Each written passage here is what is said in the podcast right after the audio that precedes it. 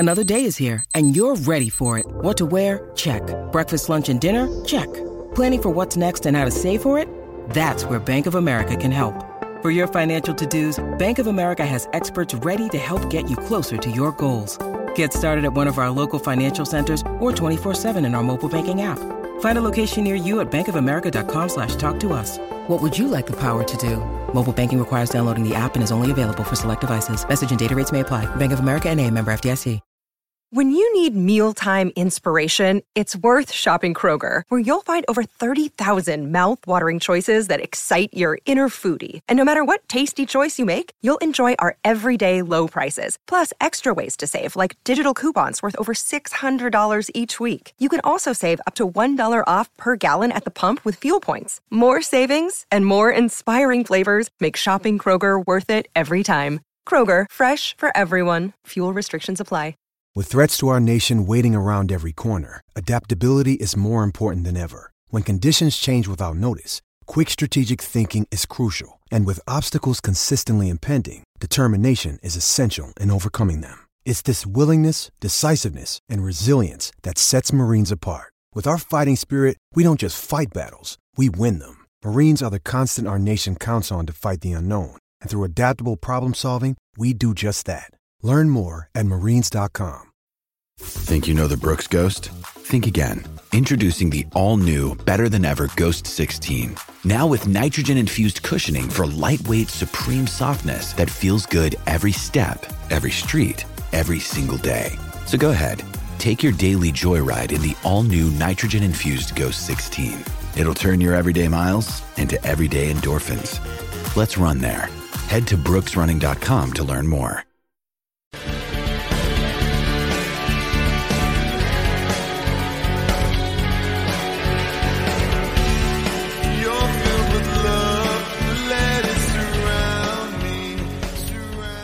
Good evening, Steeler fans. Welcome to another Wednesday night here on Behind the Steel Curtain Radio. It's Wednesday night. It's time again for the Curtain Call podcast. I'm Jeffrey Benedict. Here with me, as always, Shannon White. Shannon, how you doing? I'm doing all right this evening, GB. How about you? I'm doing good. You sound a little under the weather. Yes, I'm a little bit. Yes. All right. So we'll get a little bit more of a subdued Shannon tonight. Hopefully not get him too riled up. But tonight we're talking about the Pittsburgh Steelers coaching staff. Tonight we're digging into the coaching staff. This first half of the show, we're going to try and focus on the defense. You want to hear about the offense? Stick around for later. We'll be talking about them too. One thing I found interesting, Shannon, looking through the defensive coaches is beyond Teryl Austin. They have 5 position coaches listed, 5 guys with a position that they coach listed next to them. 3 of them are linebackers. You have Karl Dunbar on defensive line, Grady Brown in the secondary. You have Brian Flores, who is listed as a linebackers coach, Jerry Olsavsky listed as an inside linebackers coach, and Denzel Martin listed as an outside linebacker assistant coach. Now, Shannon, is TJ Watt that hard to keep up with that they need 3 coaches to coach the Steelers linebackers? What's going on there? Actually, as we was talking before the show, it's crazy how small the coaching staff is for the Steelers compared to, you know, if you look at all these other teams, they've got an assistant to the assistant and you know, watching, they got the guy that hits play. Yeah, the button in the film exactly. Room, and they got another guy here that pauses it. Like I know it's like huge. You got assistants and interns everywhere. You look at the like on Hard Knocks. I always like to kind of see how other organizations are behind the scenes. Of course, we've never got to see the Steelers, and I know they don't want to be on Hard Knocks, but you know, just the teams we've witnessed, there's been a lot of variety there. Like the Detroit Lions, they had a good sized coaching staff. But the Cowboys was bigger than theirs. I mean, their team picture, they had a team picture just for the coaches. Yep. So, you know, like I said, the Steelers, it'd be like, you know, you could take it with your cell phone. So it's a backyard barbecue. Exactly. It's totally different. But I think it's obvious. We all thought Brian Flores would be the pass rush coordinator. you know, which I think that he did a good job when he had Watt, you know, where, you know, they have to have him. He's that critical for that pass rush. But, you know, he didn't blitz as much as I thought. He didn't do some of the zero coverages and stuff that he likes to do, but I don't think he felt comfortable with the secondary to hold up in a lot of those situations. Yeah. But we see the variety as the season went on. And you know, we love Jerry O. Olsavsky's he was just a you know, tough as nails, glue guy like Robert Spillane. Mm-hmm. And, you know, and he was a quality backup. You could count on him.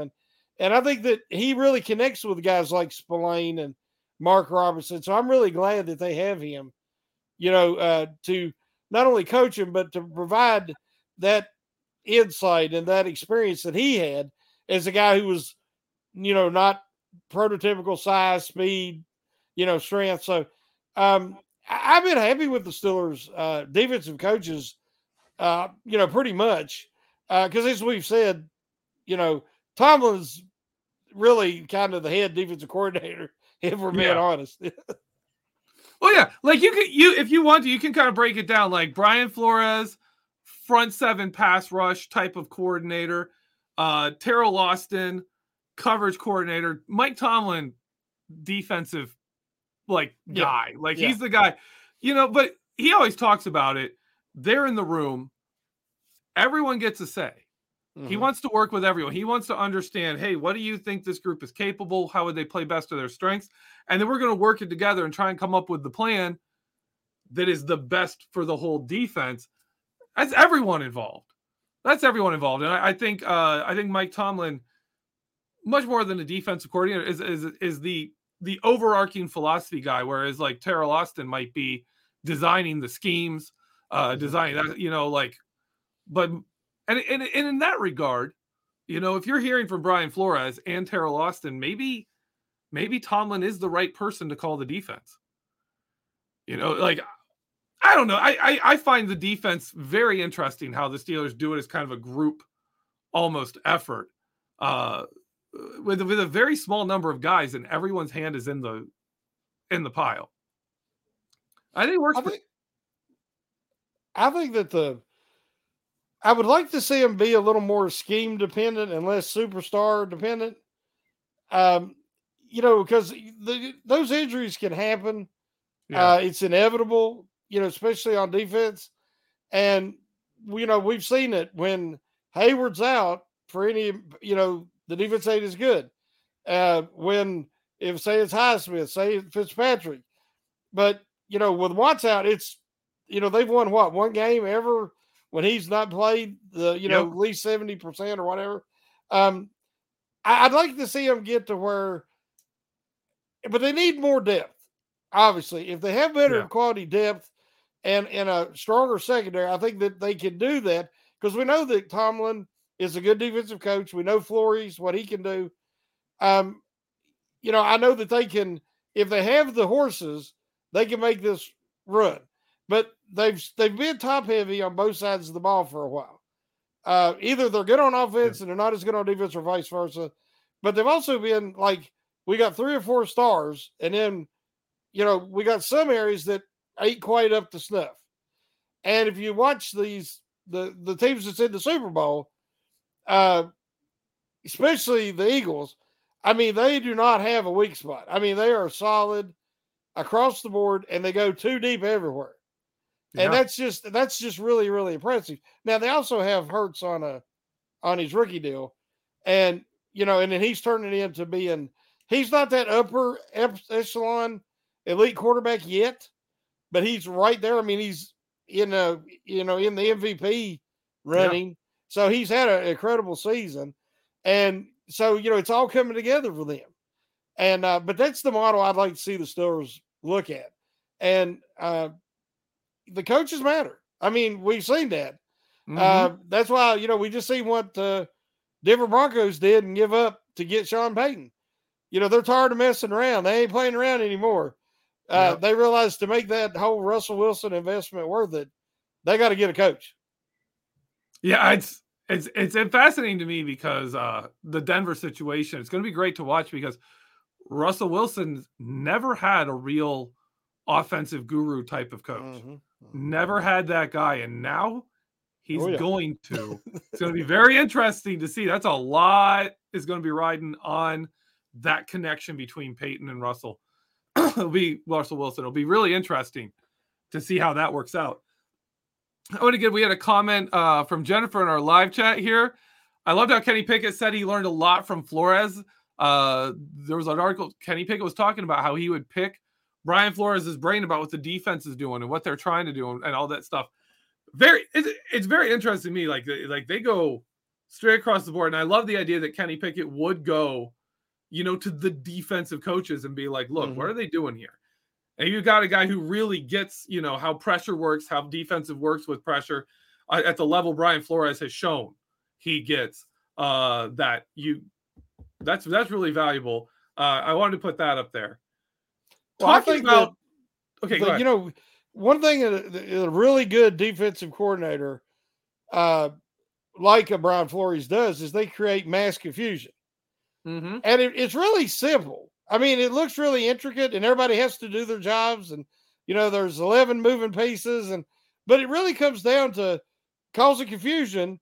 And if you could cause confusion for the offense, especially the quarterback, for a couple of seconds, you know, your pass rush usually will get there, you know, if you've got that talent, that quality. So to me, that shows that Pickett, a level of maturity you usually don't see in a rookie quarterback. I mean, there's some benefits to him being 24 and that he's more of an adult. And he's like, hey, I want to learn what his team's trying to do to me. And I can go to a guy who's renowned for creating mass confusion for quarterbacks. To me, that's brilliant. I mean, that's just why would you not? Why would you not take advantage of having that guy on staff? Absolutely. There's a big question on the defense. Is Brian Flores going to be on this staff next year? I've said for a bit here, I kind of think he is. I don't want to get into like conspiracy theories or build too much on this, but businesses are cautious. They always are. They're always cautious. And you've got a guy who went against ownership, and owners are going to be really cautious before stepping in and hiring a guy who turned on his ownership. Because, okay, Miami, they may have terrible ownership, but that ownership is still there. And they're not the only lousy ownership in the NFL. The NFL is a lot of teams that are not run well, a whole lot of them. And a lot of the teams that are looking for coaches all the time, they're not the ones who are run well. So I think you're going to see a lot of owners shy away from him. I put the odds earlier at like 40% he'd come back. He'd end up back just because people are going to want to hire someone else. I'm taking that higher now. I'm thinking probably 50% odds. I think it's 50-50 odds that Brian Flores is here next year. And every day he's here and every coaching staff position that gets filled is one step forward closer to Brian Flores being a Pittsburgh Steeler next season. What do you think about that, Shannon? Do you think I'm thinking 50-50. You think about that now? Yeah, I think about 50-50 is probably right. Anytime you get a stigma, you know, attached to your name. You know, if what he said, you know, without going into everything is true and you know, it makes sense, then, you know, people, that's not how the NFL wants to conduct business. Yep. And so, but the fact that he did say something about it, then it's going to take people a little while to forget. And then the more success he has in Pittsburgh, which hopefully he comes back, because if he's here 2 years and he gets a head coaching position, the Steelers get draft compensation. And that would be awesome if he didn't stay on full time. But if he leaves this year, Steelers get nothing. They just lose a good coordinator. So I would like to see him return. And, you know, time has a way of, you know, healing old wounds that people forget. You know, they're like, hey, we know how talented he is. And, you know, that's something that would have to be discussed in the interviews and the meetings. You know, like, you know who I am and you know what I will and won't do. So you don't even need to interview me if you're ever going to ask me to tank or throw games or anything like that. Certain organizations like the Steelers would value that. That would actually make you more attractive. And if it's one of the other organizations, you don't want to go there anyway. Yeah. Yeah, really, that's true. I want to get into some of the position of coaches here.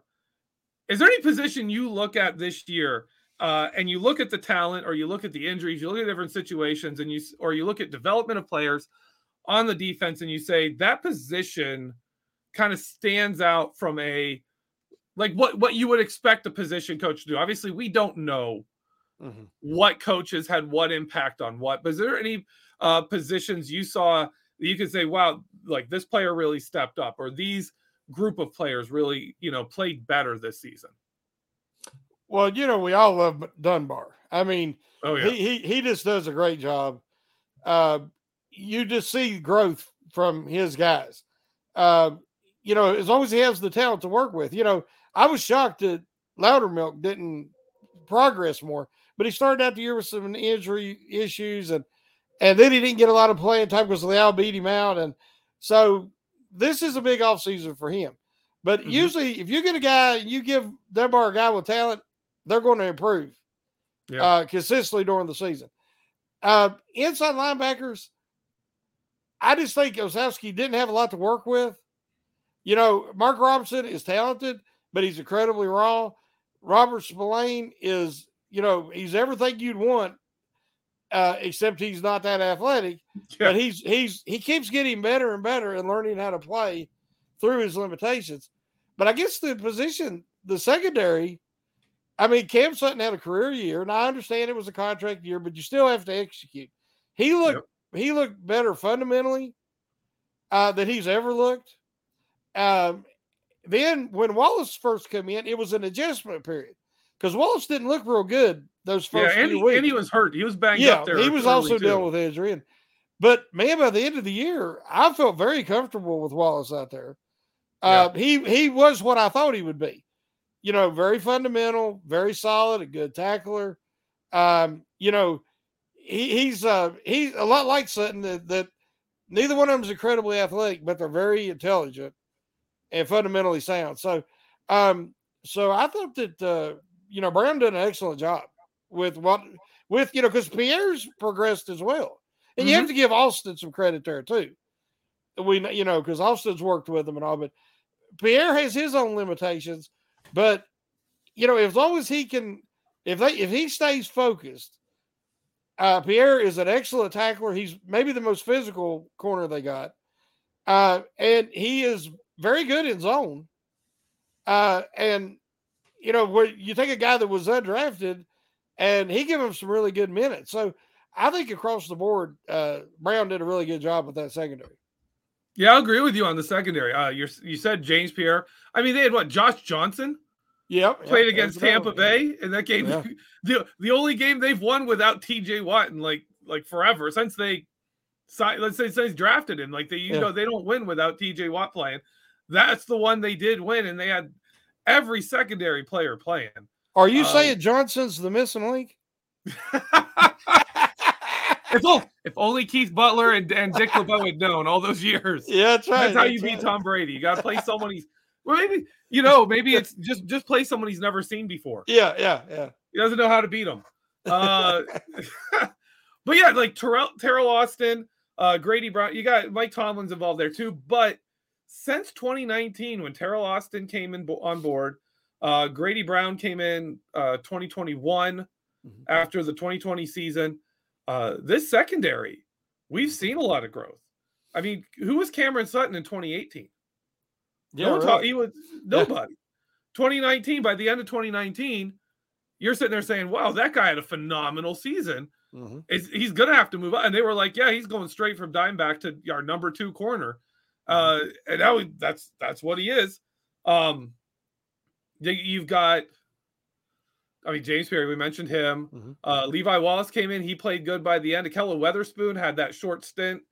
Came in to start 2022 looking like he was going to be really good. And then injuries, he was done. He was burnt quite a bit. I don't know the timeline of any injuries, like I don't know how it works, but he fell apart. They just kept bouncing back. They had so much time missed in that secondary, and they kept making it happen. Outside of probably their worst game was the Bills game when Terrell Edmunds was out. That was their worst game. But other than that, they had a really good secondary. Did really good. Well, they didn't have Edmunds, and Kazee wasn't back yet. Yeah, and they had Norwood in there. Norwood, and so he just didn't have the speed to keep up, and Davis burned him twice. So I would like to have seen that game if they had their full complement. I think it would have been a much different game. Oh yeah, I compare that play where Gabe Davis just runs past. I don't remember who the defensive back was. It might have been Wallace. Runs past the defensive back. And Trey Norwood tries to cut over, and it's just gone. It's gone. And you compare that to when Tyreek Hill against Miami, where Tyreek Hill absolutely roasted Levi Wallace, and they throw it deep, and Terrell Edmunds is there step for step with him. Yep, Hill has to come in a bit, and Edmunds is right there, and Hill has to try and go through Edmunds to get to the ball. It doesn't happen. The great thing was Edmunds actually, on that play, turned around and at least looked for the ball. Normally he doesn't even try. Yeah. But he did that time. Is that our defensive coaching star of the season? Are we going to go Grady Brown as the best defensive coach this season? I would have to say so. I mean, they led the NFL in interceptions. Yep. They got a ton of deflections, even though they don't take man. Yeah. So that, he had them in the right place. At the right time, they were fundamentally sound. I think it was the Miami game. They dropped 4 interceptions. Yep. Legitimate, catchable interceptions. They dropped them. I think Sutton had 2 that game, if I remember right. Mm-hmm. So, I think that was something.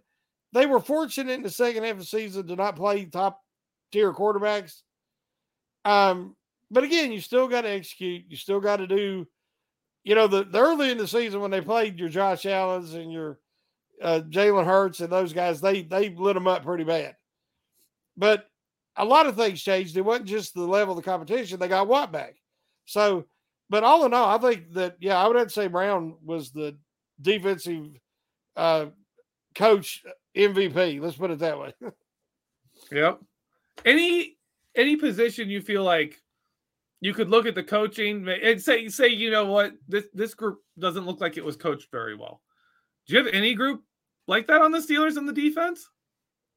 Okay, I'll stay away from the offense. On defense, no, honestly, I think that they really did a good job, each one with what they had to work with. Again, you got to have the horses, you know, to run in the race. And I think that, if you look at, I didn't see anybody regress because of coaching. I thought that Bush even was more serviceable than he had been the year before. He just has a limited want to, in my opinion. And a coach can only do so much in that situation. Yep. So I'll put none of the defensive issues on the coaching staff. Yeah. You've mentioned Mark Robinson. I think one of the cool things is how they were able to get him on the field and the packages they used where they really went that 4-4 set where they went down to one cornerback. Terrell Edmunds lined up on the other side the other side corner across from Cameron Sutton. Minka Fitzpatrick's, playing safety. And then you've got an 8-man front with Mark Robinson in there, which really creates a situation where Mark Robinson can be kind of protected in coverage. It makes it a lot harder to pick out and say, this is how we attack Mark Robinson, and we get him isolated on somebody. It's really hard to do when you got that kind of formation going on. You have a lot of flexibility there. So I applaud him for that. He was definitely ready to go for limited usage and his coverage. Even his coverage, you look at in college. I mean, he didn't have a clue what he was doing. You look early in preseason, it's getting a little better. By the time they used him in the season, he was nearly serviceable. He right? was at least in the right area code. Yeah, he's there, and you'd see. What's funny is you would see moments where it seemed like he was like, "Oh, I need to be here," like it would click with him, and you'd like do that, and then he'd go flying somewhere. He'd like jerk around, like, "Oh man!" So I liked seeing that. I think that's a credit. You got to give credit for the development of Robert Spillane. Jerry Olsavsky came around, and Robert Spillane turned into something pretty usable. Where he came from. Like when he came from Tennessee, he was nobody. He was nobody. That first year he was here, he becomes someone went down. He came in to fill in for them on special teams. And the second half of the season had more tackles on special teams than Tyler Matakevich, who tied for the season league in the NFL. Mm-hmm. But Spillane had more tackles than him on special teams in the second half of the season. Mm-hmm. So I was like, he showed up here and immediately contributed. And now he's one of your better linebackers, one of your more reliable linebackers. That's got to count for a lot. No, you said better linebackers. If you ask me who's the Steelers' best middle linebacker right now or inside linebacker, I would say Robert Spillane. At the end of the season, absolutely. Yeah, I mean, that's why he was playing 100% of the snaps. And we got to give Vince Williams some credit. Because with Vince Williams, he's surprised retirement and caught us all off guard. He said, Robert Spillane can take up my position. He could be a starter one day. And I'm like, V-Dub, I love V-Dub, but I'm like, no, man. He's not going to be a starter. No, he's not that dude. He just has too many athletic limitations, but V-Dub knew what he was talking about. Yeah, absolutely. I'd love to see the Steelers. And you want to talk about coaching success. If they can somehow put Mark Robinson on that track and in a couple years have him able to play, because he's got more athleticism than Robert Spillane and Vince Williams. Yes. He could be – I'm not going to say great. Like, he could be a more athletic Robert Spillane. If you could get Mark Robinson – man, he'd be something else. You could get him in coverage to be as good as Robert Spillane. Like that guy would be dynamic just because of what he brings in the run game. You would have your buck linebacker set and you'd be in good shape there. In my opinion, if you watch Robertson, and maybe it's where he was a running back, previous, he really has good short area quickness. And, he's maybe a 4.6 guy, but, he's not slow. There's a lot of the top linebackers run about that, in middle linebacker right now. His thing that slows him down is the hesitation because he doesn't recognize what he's seeing right off. Once he gets that, I think he can be better at coverage than V-Dub or Spillane ever has been because he does have better movement. And we know that he's so physical and he likes to bring the pain. And especially for a Steelers inside linebacker, he could be beloved in the city of Pittsburgh. He just, Spillane's still living off that hit he put on Henry against the Titans. I mean, right? You don't forget that. And I expect Robertson to have some of them explosive hits, especially more and more as he gets experience. All right. We're going to take our break here, have a little commercial break, and when we get back, we're going to talk and move on to the offensive coaching staff. So everyone stay tuned here and we'll be right back. It's time for today's Lucky Land horoscope with Victoria Cash. Life's gotten mundane, so shake up the daily routine and be adventurous with a trip to Lucky Land. You know what they say, your chance to win starts with a spin. So go to LuckyLandSlots.com to play over 100 social casino-style games for free for your chance to redeem some serious prizes. Get lucky today at LuckyLandSlots.com. Available to players in the U.S., excluding Washington and Michigan. No purchase necessary. VGW Group. Void where prohibited by law. 18+. Terms and conditions apply. It's time for today's Lucky Land horoscope with Victoria Cash. Life's gotten mundane, so shake up the daily routine and be adventurous with a trip to Lucky Land. You know what they say, your chance to win starts with a spin. So go to LuckyLandSlots.com to play over 100 social casino-style games for free for your chance to redeem some serious prizes. Get lucky today at LuckyLandSlots.com. Available to players in the U.S., excluding Washington and Michigan. No purchase necessary. VGW Group. Void where prohibited by law. 18+. Terms and conditions apply. And we're back. We're here. We just finished talking about the defensive coaches. We're going to talk and switch over to the offensive coaching staff. We're going to start with some of the position coaches.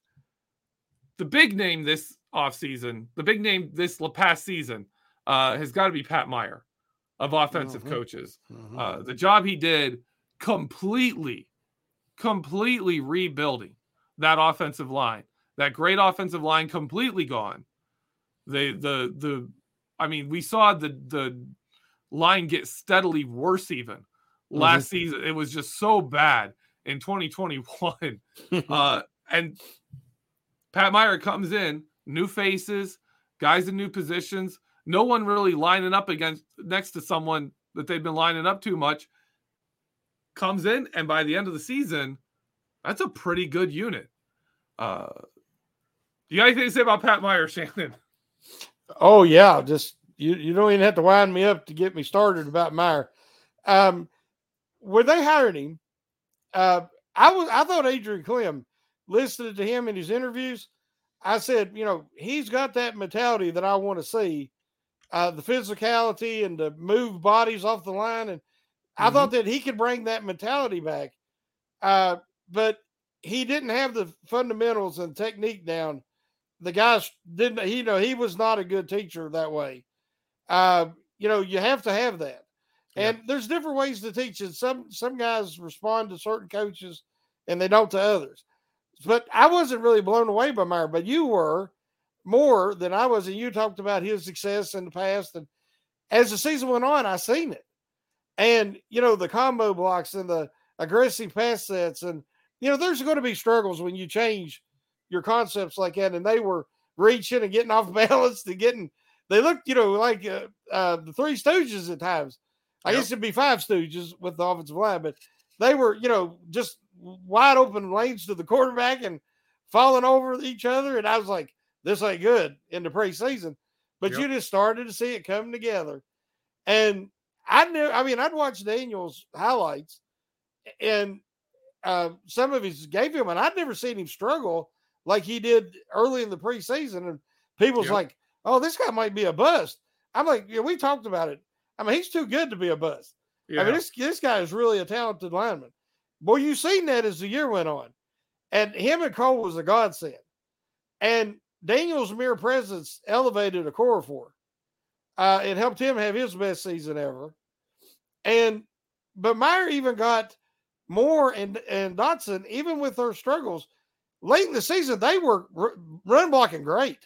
Yeah, they got back to it. Oh, yeah. They was – I don't know how many times you'd see Harris cut back to the left and get outside, and we're always like, he don't have the speed to do that. Well, he does if you block it and you seal it off, and Moore and Dotson were doing that. So, to me, Mayer is an incredible success. He's easily the offensive coach of the year for the Steelers. I'm very encouraged by that. And I think he'll only do great things if you give him even more talent. I'm going to bring up a guy who's been here he's been here 2 years now, that I think rivals Pat Mayer with the job he has done. Do you have any idea who I'm going to go with here? No, I don't. Alfredo Roberts, tight end coach. Well, you consider to me, look at Zach Gentry, right? First two seasons, the guy's out there falling over himself. He played he played a total of 69 snaps his entire first two seasons. 69 plays. Next two seasons, 1,050. Alfredo Roberts showed up, and all of a sudden Zach Gentry could block, right? All of a sudden Zach Gentry can do things. Pat Freiermuth came in to the NFL, couldn't block. No. His first season in the NFL, he was a pretty good blocker. They backed off on his blocking a lot this past season, understandably, with him having some concussions, and with them trying to get him out and move him around more. But we saw development from Connor Hayward. Every tight end he's coaching is doing good. So I think Alfredo Roberts is another another kind of like star on the coaching staff here, which brings me to something you have brought up with if you got your team and you're a run heavy team and you want to be a run heavy team, mm-hmm. which they're going to have to. If Matt Canada's your offensive coordinator, yeah. You're looking to run the ball. Mm-hmm. You're not sitting there saying we want to be, the Peyton Manning Colts. If you've mm-hmm. hired Matt Canada as your offensive coordinator, you got Pat Mayer on the offensive line. You got Alfredo Roberts coaching your tight ends.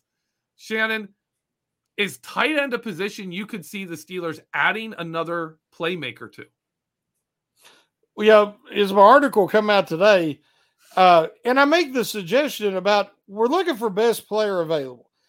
As a rebuilding team with so many holes, we all know that, certain offensive line positions, but not all offensive line positions are worthy of the 17th pick. A tackle, yes. Some guards, but there's very few. Center usually don't go that high. Well, then you look at the defensive line. This year, there's a lot of good second to fourth round grades. Not a lot of first-round grades. None of the inside linebackers is 17th, is being rated that high. Simpson out of Clemson, is pretty much looked at as the number one inside linebacker, and he's looking at late first, early second. So who are you going to start looking at? Cornerbacks, there's three right now. I think the Steelers will take any of the three, but if you look at a lot of the mocks, they're gone by the 17th pick. Mm-hmm. So just thinking outside the box, everybody's like Jordan Addison. Well, they're wanting to pattern, I guess, around the Cincinnati Bengals rebuilding strategy. It worked, but that's lightning in a bottle. That's a one-time thing. You're talking about a Heisman Trophy championship quarterback with yep. his number one receiver who was the fifth pick in the draft the next year. That's not Kenny Pickett and Jordan Addison. There, we look at James Washington and Mason Rudolph, where you look at there's a lot of different guys out there that they tried to pair up the quarterback with the wide receiver, and it doesn't always translate to the NFL. I don't want to gamble the Steelers rebuild on when there is maybe better options. So my argument was look at a guy like Michael Mayer, who's probably about the only tight end that was going to be considered anywhere from 15 to 25 in that range. And he is like a bigger version of Pat Freiermuth. They call him Baby Gronk. He's a little bigger, a little stronger, probably about the same speed, maybe even faster than Freiermuth. If you have two top-level tight ends, because we know that Canada's strengths is running coordinating game. Mm-hmm. If you put two tight ends that can block, and Mayer can block, because right now you got Gentry. Now, I love Gentry. I mean, at one time, he looked like a drunk baby giraffe out there. I mean, he was staggering around. He would just get tipped and he would fall over. Tripping over his own feet, man. Yeah, exactly. But he has really come so far. And like you said, Roberts deserves a lot of credit for that. But so does Gentry, because he has built his body. He looks nothing like he did as a rookie. Nothing. As you said, Freiermuth has worked hard, obviously, on his blocking and his strength. And then Hayward just improved through the season, and that is, I think, a lot of that's got to go on Roberts. Yeah. So when I couldn't think of who you might be putting up there near Mayer, but you're right, Roberts did a great job.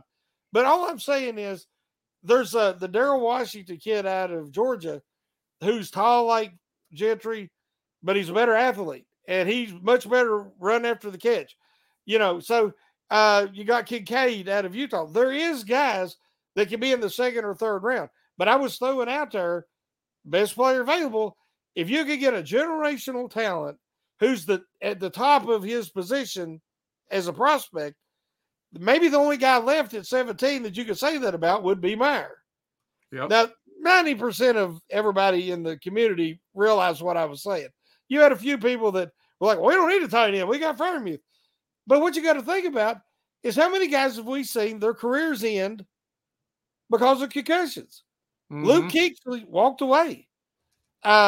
Willis for the 49ers walked away. A lot of guys walk away because they realize the impact and the potential for CTE. And if they start getting them concussions that easy, they're like, hey, I'm going to walk away.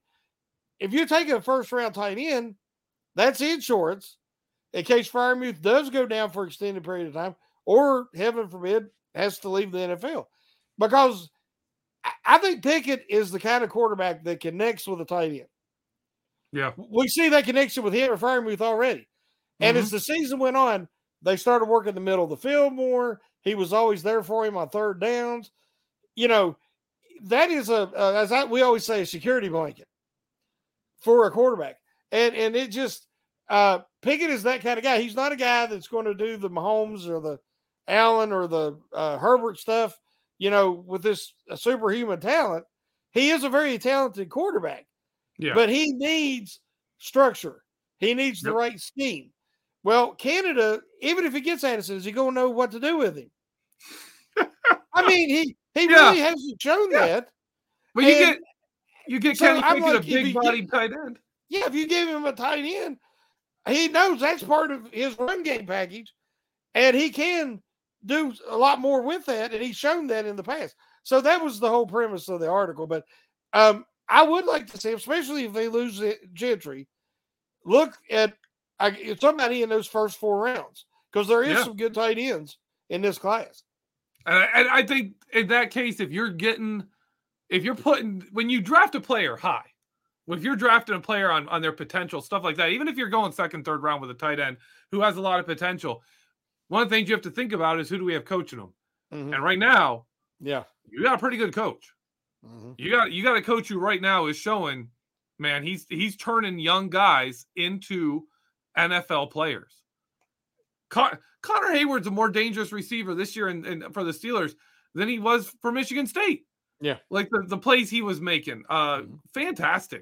Fantastic work. Alfredo Roberts, you got to give a lot of credit to that guy. Mm-hmm. And I for one would love to see, man, you give the Steelers a two-headed tight end with Connor Hayward still as your third.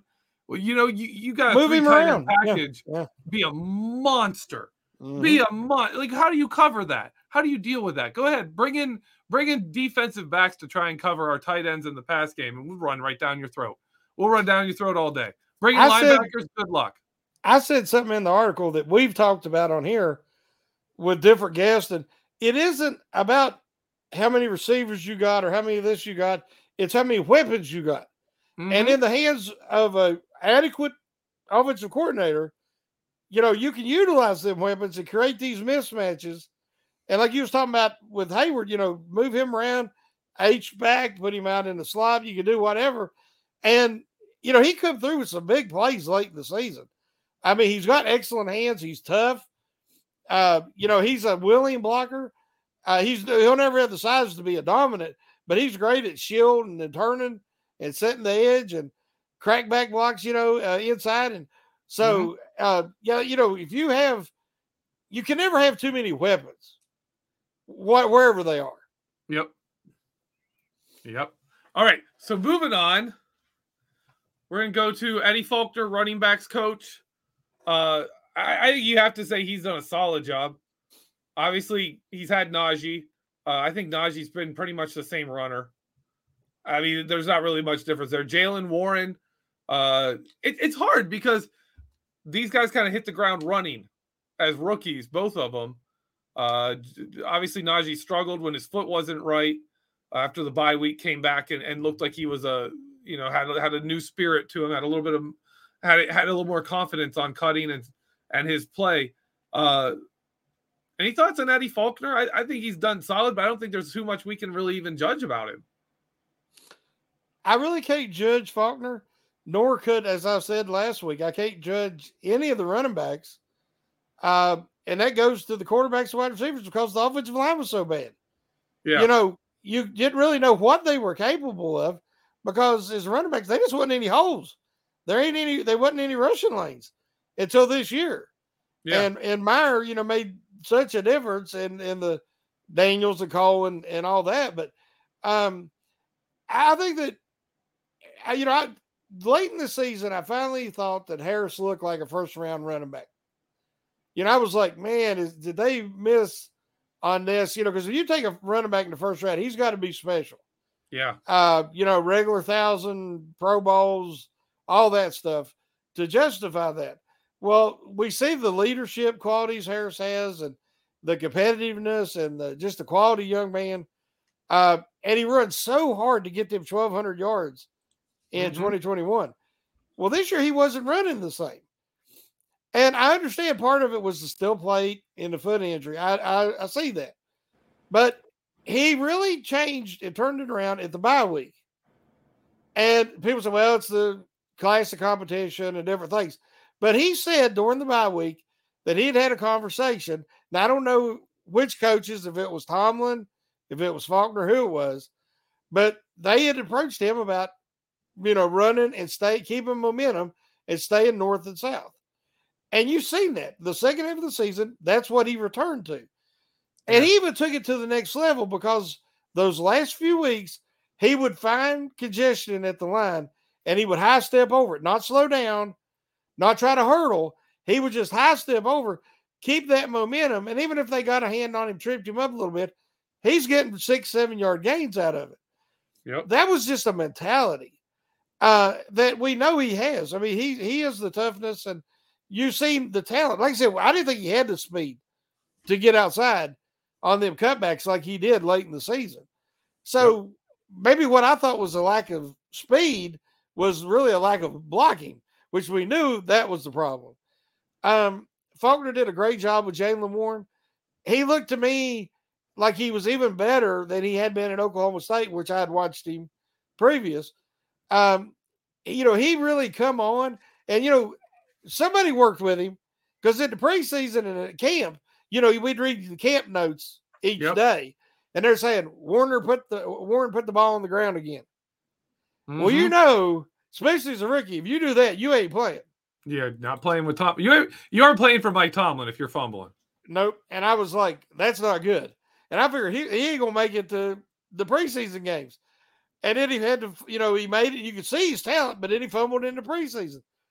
Boy, I haven't looked it up, but I would dare to bet that if you take total fumbles between Najee Harris, Jaylen Warren, and anybody else there that played, Benny Snell and McFarland, the Steelers had less fumbles from their running backs than any team in the league. I'd be willing to bet that. So you got to give him credit for that. Yeah. You had a total of 4. Yeah. Najee had 3 and Jaylen Warren had 1 and Najee had about 3 times the carries of Jaylen Warren. So they both fumbled something like 1.1% of the time, something like that. Yeah. So not bad. Not That's important for a team that, ball security was so crucial because, any self-inflicted wounds, they just couldn't overcome it. Absolutely. Yeah, fumbles lost. Steelers had the 5th fewest last season. And as most teams, they were led by their quarterback. Strip sacks are the leading cause of some fumbles in the NFL. Yeah. How many did Pickett have? Did it say? What? How many did Pickett have? I only remember 2 times he put the ball in. He had 4. Huh? He had 4. Okay, maybe he lost 2 or something. I can't remember, but yeah, but not many. That's not bad for baby hands. That's less than Ben Roethlisberger used to have. Ben Roethlisberger always had him, but he was always like, he was always gesturing, he's doing stuff. He's trying to extend plays. He would fumble decent amount. Yeah. Any thoughts on the quarterback coaches? They have 2 quarterback coaches. I want to bring this up. 2 quarterback coaches listed: Mike Sullivan, quarterback coach, and then David Corley, assistant quarterback coach. This is an interesting one. He played at William and Mary for Tomlin's old coach at William and Mary, where they were known to be the reason people went there. One of the things that coach was known for was developing quarterbacks. Tomlin's old coach developed quarterbacks well. This guy went there, played quarterback, and then started coaching right after he graduated college. He started going into coaching. He was brought in, I think, this season to be the Steelers' assistant quarterback coach. He's been out of college. He was early 2000s. He was there. So he's been into coaching about, 16 years, something like that. And this is his first NFL job, was here as an assistant quarterbacks coach, clearly has a connection at William and Mary with Tomlin and Tomlin's old coach. But I wanted to bring that up. That's an interesting one, is he's kind of the Steelers gave that guy a shot to kind of get his career started as a quarterback coach. But Mike Sullivan, quarterback coach, do we have any grounds to judge him? Like, what do we say about Mike Sullivan here? I think Sullivan's done a good job. When right in the middle of the season, just frustrated with everything with offense. So just started looking at some of the coaches, and I remember Corley. I'm like, who's that? I hadn't even heard of him, and I'm like, he's young. He's pretty young compared to the rest of the Steelers positional coaches. And sometimes that's good to have with a young quarterback, have that, more of a relationship and a connection that way. Whereas your older coach is kind of like a mentor, father figure type a lot of times. And, Tomlin's not an expert as a quarterback coach. He's never had to be. He inherited Roethlisberger. So I think he really leaned on Sullivan. And I think Sullivan did a really good job. If you watch, I watch a lot of times, like when they, Pickett was just throwing interceptions left and right early in the season. And he would come over to the sideline and, Tomlin didn't stop him coming off the field and chew him out or, he just kind of let him go back there and talk with Sullivan and Corley. And they, I assume Corley was there. I don't know. He might've been in the box, but you'd see him talking with Sullivan. And Sullivan was that guy that would communicate between Canada and Pickett. Mm-hmm. And I think that it's that relationship. That's an important relationship. And you've seen that the way they handled it, it helped Pickett keep his confidence because those passes were being complete in college, but they're just that much better in the NFL, the defensive backs. You think about his first two interceptions.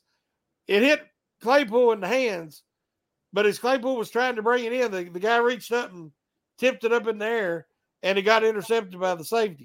Then the next one, he's trying to throw it to where either Freiermuth's going to catch it or it's going to go out of bounds.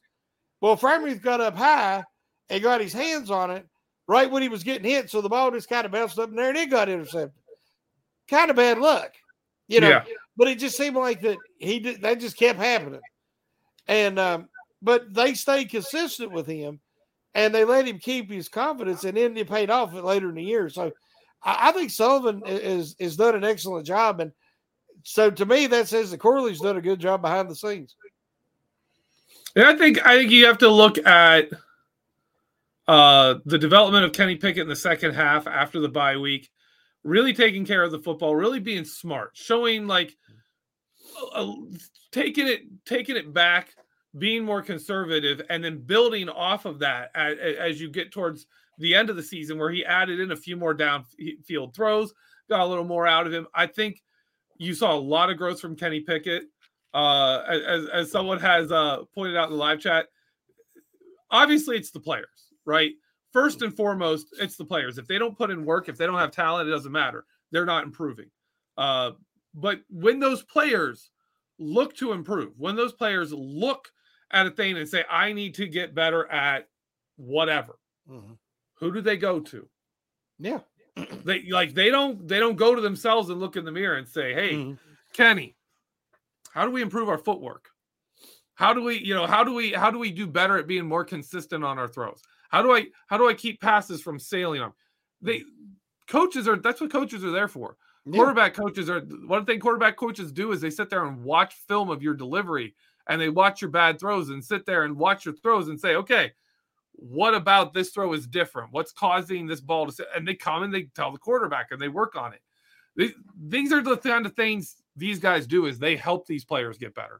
So when you have a Kenny Pickett who is developing like he did, clearly he's got somebody. He's got somebody that's doing a good job of being there and supporting him and helping him. Something you brought up earlier.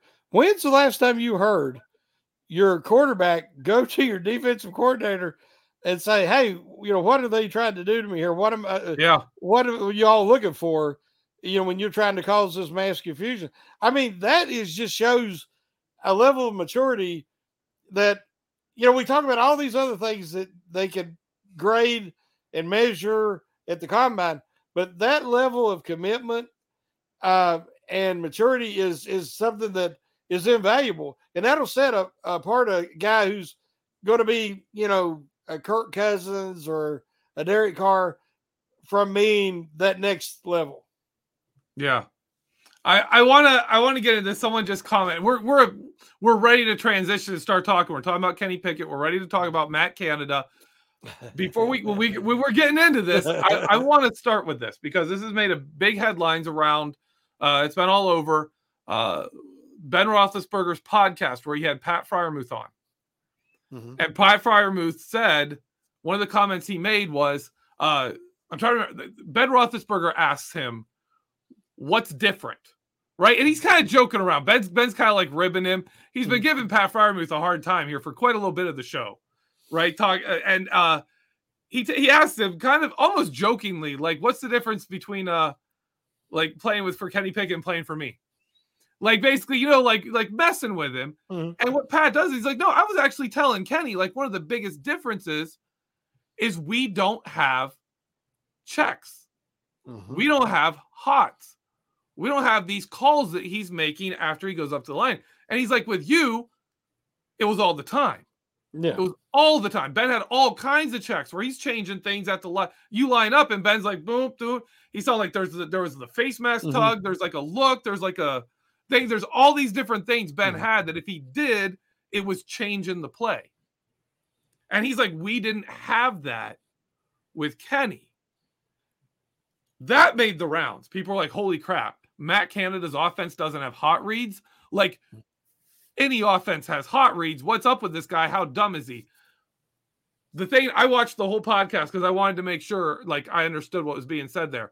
Immediately after Pat Freiermuth says that, Ben Roethlisberger's comment is, Kenny will get there, right? He's going to learn that. And Pat Freiermuth was like, Kenny's going to get there. And then they move on mm-hmm. from that. One of the other things, and then very shortly thereafter, Pat Freiermuth mentions how Kenny Pickett became more confident and more effective in the 2-minute drill as the season went on. Mm-hmm. And how really, like, early in the season, he'd go up there, you could tell he wasn't mm-hmm. really comfortable running the offense, doing this stuff when it was more on him, right? And he said by the end of the season, he was getting there. And I think we're seeing a quarterback who was thrust in, mm-hmm. wasn't really ready, wasn't really confident with it. We know we've heard him talking about Canada's, you know, going to him and asking him what he's comfortable with, them having conversations about what to add, what to focus on. I think you're seeing a quarterback who really had training wheels on all season. And I know people say he's more, you know, NFL ready, mm-hmm. but a lot of that, he didn't have checks. And if people want to say that's on Matt Canada, okay.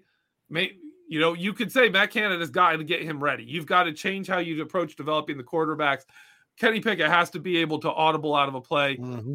or have a hot route before you start him in an NFL game. Like, I understand that. If you want to blame coaches for that, I understand. But I don't think this is a case where it's Matt Canada's offense just doesn't have this stuff. They had it the year before. Pat Freiermuth had him the year before, like he didn't this year. Both are Matt Canada. I think a lot of it, you know, from what we watched, you know, some of that has to go on Tomlin. You know, Tomlin didn't want a rookie quarterback start, and even though I think Pickett beat him out, played better than Trubisky in the preseason, he never got really any reps with that first team.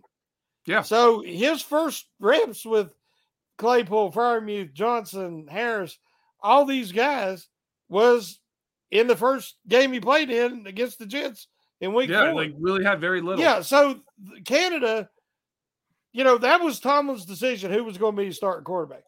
Yep. The fact that they didn't give Rudolph got more reps with the ones than Pickett did. So that tells you that the plan was not to start Pickett until maybe deep into the season, you know, we talked about after the bye. So some of that's on Tomlin. But Pickett, it's hard to give you know, you can't expect Pickett to be Ben.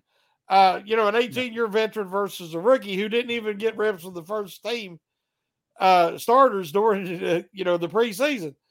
I think that looking back, hindsight, I wish that they might have been a little bit more aggressive and say, okay, it's a true quarterback competition.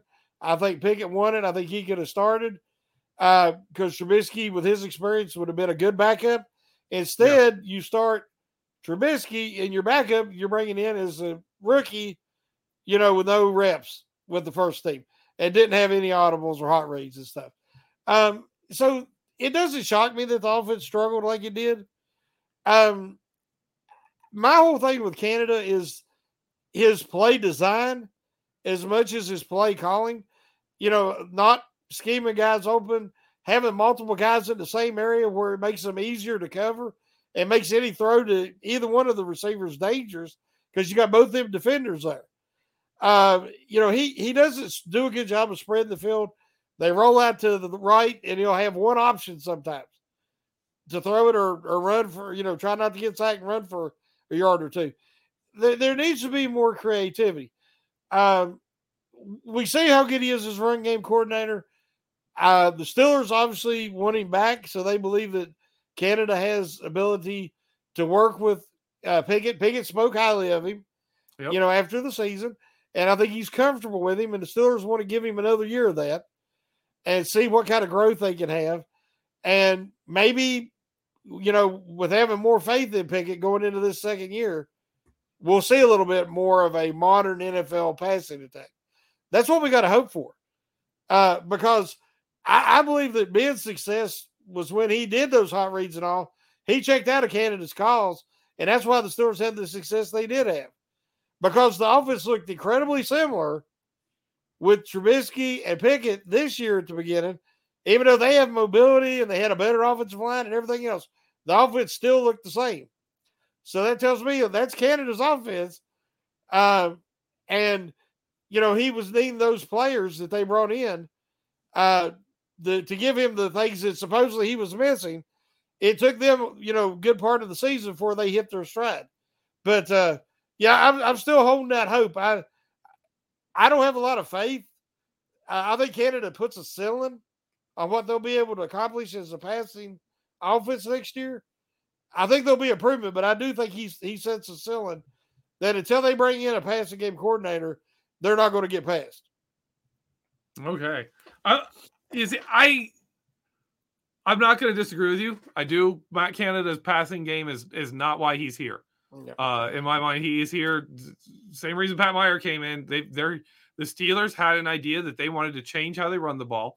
They wanted to come in and be able to run the ball with their next quarterback and not do what they did with Ben. The offense the last couple of years with Ben, even going back, you go back to 2017, 2018, and you look at what Ben Roethlisberger did, how many times he threw the ball. You can't go to a rookie quarterback and be like, hey, buddy, throw the ball 600 times this season and expect to have any kind of success. That's not going to work. So I think the Steelers really sat and said, hey, we want this different run game. If you look at the NFL, most of the teams that were in the final 8 teams run outside zone stuff. They had something like three of the teams had two of the conference championship games teams had wide receivers run the ball in those games. Yeah, like that's NFL. That's there. Kansas City does it. San Francisco does it. The Eagles have done it. They didn't do it in their championship game, but you see these guys that they do these kind of offenses. They run this stuff. If you can't run the ball like outside zone, you're not going to run the ball that much in the NFL anymore. So I think they knew they needed to change that. That was one thing they wanted. Matt Canada gives them the ability to do that. That's his focus. That's why he's here. He's not here for his passing game, but I think another big part of that was the amount of youth. Mm-hmm. The amount of if you take out the first and second year players from this offense, the main players on this offense, you're left with who? Like who do you have? Deontay Johnson. Mm-hmm. Really, that's it. That's the only real player they really had. It was him and Chase Claypool to start. Freiermuth, Harris, their second year. Jalen Warren, George Pickens, rookies. Kenny Pickett, a rookie. Connor Hayward's a rookie. Like, you have a lot of really young players. They simplified it all. And to tell you the truth, if you're going to blame one thing for this offense turning out like it did, I think you have to go back, in my mind, to Mitch Trubisky just really not working out. Mm-hmm. That did not work. They signed him in to come in here and be the quarterback for the first season of Kenny Pickett. They brought him in here to start, and that did not work. It did not work out. It's bad enough when you have a rookie quarterback and you're only getting one touchdown a game. It's worse when you've signed a veteran and you're paying him starter money. You're paying him to be that starter. You've promised him that job, and your team's getting one touchdown a game. That's not acceptable. That's bad. And that offense under him, like, you look at the drive stats, you look at the numbers, it was bad. If you listen to PFF, he was the highest rated Steeler player on offense. Yeah. And people, like, oh, he was great. He just got didn't get a fair shake. I think that Tomlin handcuffed him and just kept pounding in his head, ball security, because he would have a game every once in a while against the Bears, when he played for the Bears, that he would just light it up, and have 300-400 yards and 3 or 4 touchdowns. And then he would have the 3 or 4 interception game too. Yep. But because he was wildly inconsistent. Well, we all hoped that would change with experience. But when they handcuffed him, the offense was anemic. When you when you turn him loose, when he come in against the Buccaneers, he looked really, really good. When he played against the Ravens and he come in that game, he's moving the ball. He's making some great passes, but then he inexplicably throws it to them 3 times. Mm-hmm. That's who he is. Yeah. And I hope that he would, that he had matured, but I think that's just who he's going to be. So even if he sticks around as a backup, he has to, risk assessment. And he has to, because those against the Ravens, they were in the red zone. Oh, and it was just killer. It was killer. Yeah. It killed him that game. You take any single one of those interceptions away. Yep. And the Steelers win that game. Yeah. Like you do. Like you want to talk about a game. Like that to me, that game was actually worse. I mean, if you remove the fact that Neil O'Donnell played in the Super Bowl, it was worse. That was more inexplicably bad than Neil O'Donnell's Super Bowl to me. It's just one was in a Super Bowl and one was in a division game. Like, it's a very different thing. But that was just, that was bad. All right. Anyone else we are left with? Did we cover the wide receiver coach, Frisman Jackson? No. I think he is what's left. He's the last one. Now, this one is rough to call because you have a very simplified passing game from a not good pass game offensive coordinator with a rookie quarterback, Mitch Trubisky. What? How do you view Frisman Jackson?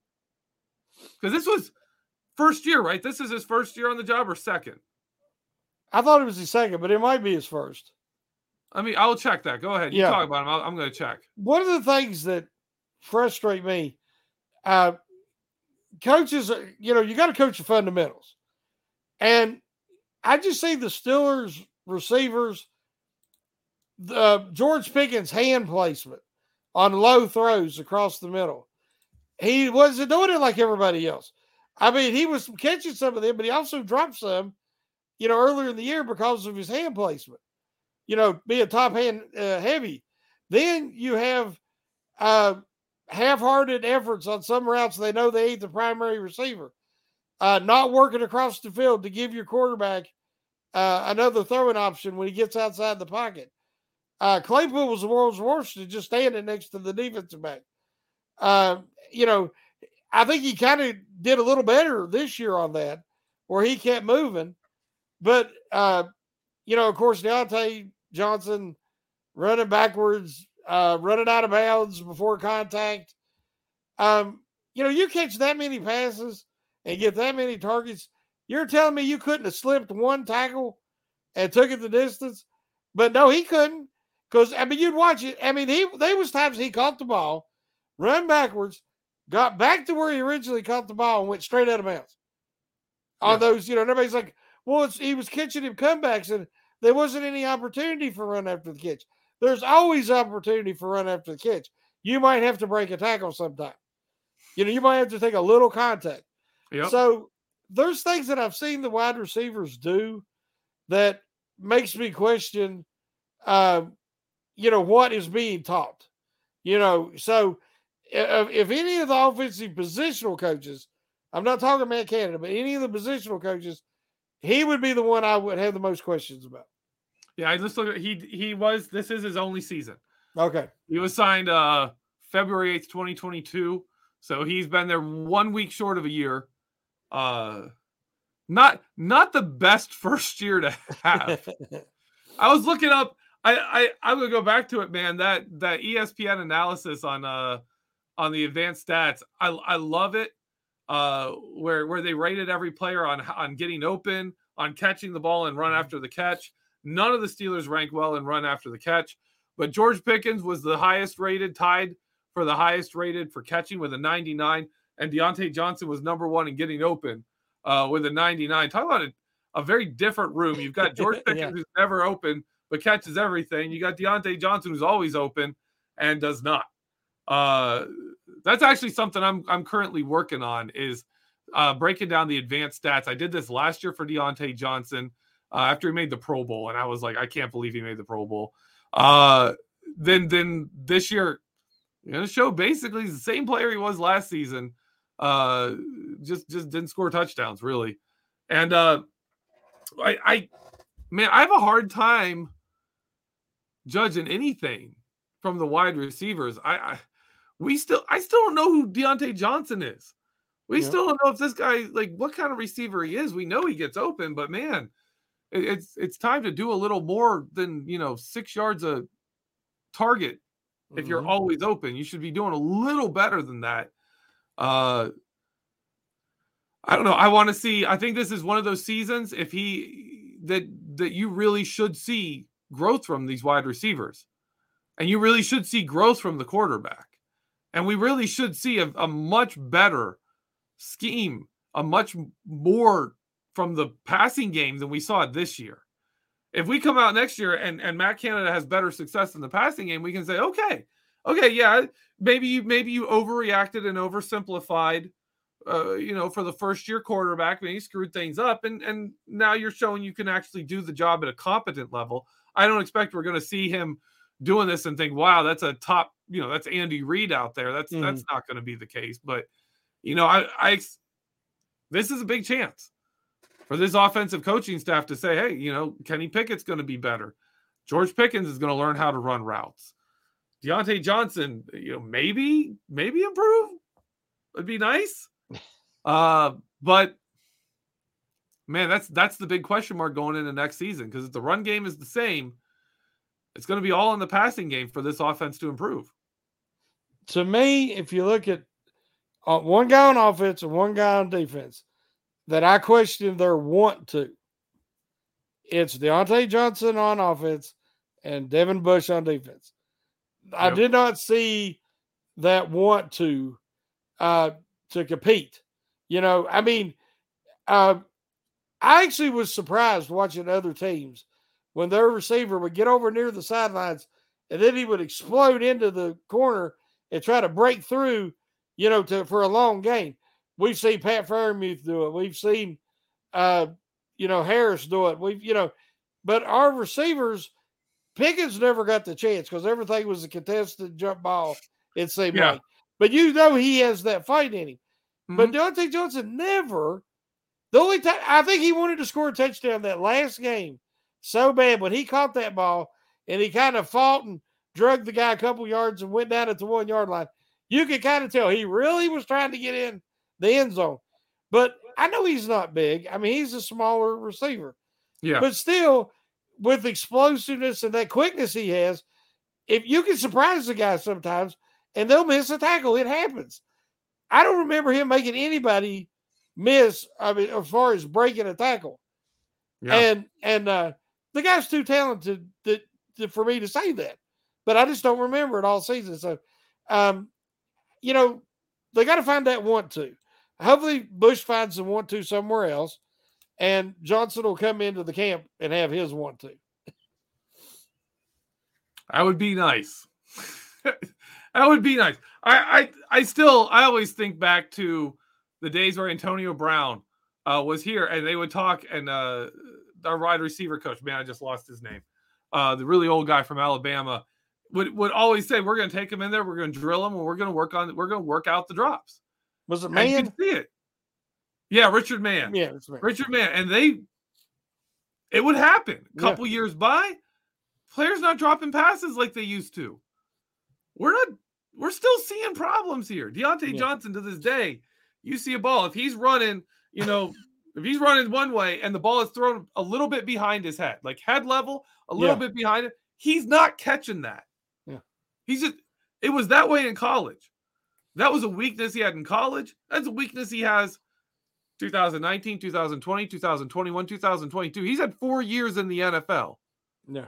Still drops those same passes. Like, you set him up, do that, boom, throw, launch him 80 miles an hour at his head. Teach him to catch that. Just, that's what jugs machines are for. And I don't get that just doesn't happen. I think he's gotten better. I think he's afraid of contact. I mean, when have you ever seen him get blowed up?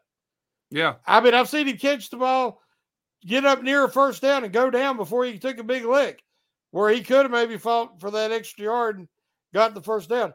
I think that it's self-preservation. And there's one reason he's been successful at 100 and whatever he is, 75 pounds. He is not big. But sometimes you have to give that extra effort. Yep. All right. I'm going to stop there. Our coaches of the year on offense, it's Pat Mayer. Yep. On defense, it's Grady Brown in the secondary. Offensive line and secondary, both of them had a lot of challenges, and both played really good down the stretch and stood out. Those two are our coaches of the year this year. And I think, are you more confident with the defensive coaching staff or the offensive coaching staff as it is currently constructed? Well, because of Matt Canada, I could easily say I'm more confident with the defensive coaches. Yeah, it's Matt Canada, as long as Brian Flores is on the defense, Matt Canada is still on the offense. I think most people are going to say defensive coaching they're more comfortable with and more confident with. All right. And you got anything coming up, Shannon, that you want to tell everyone about? No. Like I said, I've just been this last article was, like I said, trying to offer a discussion topic and to kind of get us into the off-season mode and what to look for in the draft. So we had a great discussion thread and really good response, and I really do appreciate that. But I haven't started working on my next article yet, so I was looking forward to this, and I think it was an excellent show, and I really had a good time. All right, I got Vertex coming out. This where Dave Schofield and I are going through the Steelers free agents. This one's about Terrell Edmunds, so look for that. That should be coming out tomorrow, and then I'm working on it. I don't know exactly how soon it's going to come out, but I'm working on wide receivers, some advanced stats, looks at the wide receivers, and really trying to break them down and understand them better, looking at the numbers and where they excel and where they don't. So that's something, that's a project I'm working on that I'm excited to see some of the stuff about, especially with George Pickens. I always love looking at these some of these numbers and looking at where they fall and trying to dig more out of the numbers than just what's on the surface. So stay tuned for that. It's got to be sometime this weekend, or I'm going to have to come up with an extra article to write if I don't get it done. So look for that. But that's our show. Thank you so much for listening. Thank you to everyone in the live chat. Love reading your comments.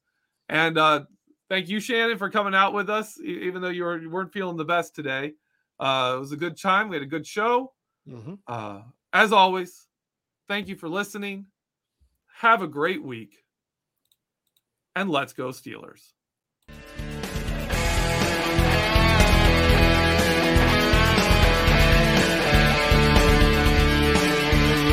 is Ryan here, and I have a question for you. What do you do when you win?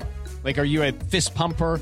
A woohooer, a hand clapper, a high fiver. I kind of like the high five, but if you want to hone in on those winning moves, check out Chumba Casino. At chumbacasino.com, choose from hundreds of social casino style games for your chance to redeem serious cash prizes. There are new game releases weekly, plus free daily bonuses. So don't wait. Start having the most fun ever at chumbacasino.com. No purchase necessary. VGW Group. Void where prohibited by law. See terms and conditions. 18+. I'm Victoria Cash. Thanks for calling the Lucky Land Hotline. If you feel like you do the same thing every day, press 1. If you're ready to have some serious fun for the chance to redeem some serious prizes, press 2.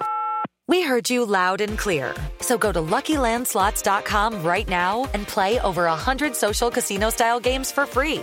Get lucky today at LuckyLandSlots.com. Available to players in the U.S., excluding Washington and Michigan. No purchase necessary. VGW Group. Void where prohibited by law. 18+. Terms and conditions apply. It's time for today's Lucky Land horoscope with Victoria Cash. Life's gotten mundane, so shake up the daily routine and be adventurous with a trip to Lucky Land. You know what they say, your chance to win starts with a spin. So go to LuckyLandSlots.com to play over 100 social casino-style games for free for your chance to redeem some serious prizes. Get lucky today at LuckyLandSlots.com. Available to players in the U.S., excluding Washington and Michigan. No purchase necessary. VGW Group. Void where prohibited by law. 18+. Terms and conditions apply.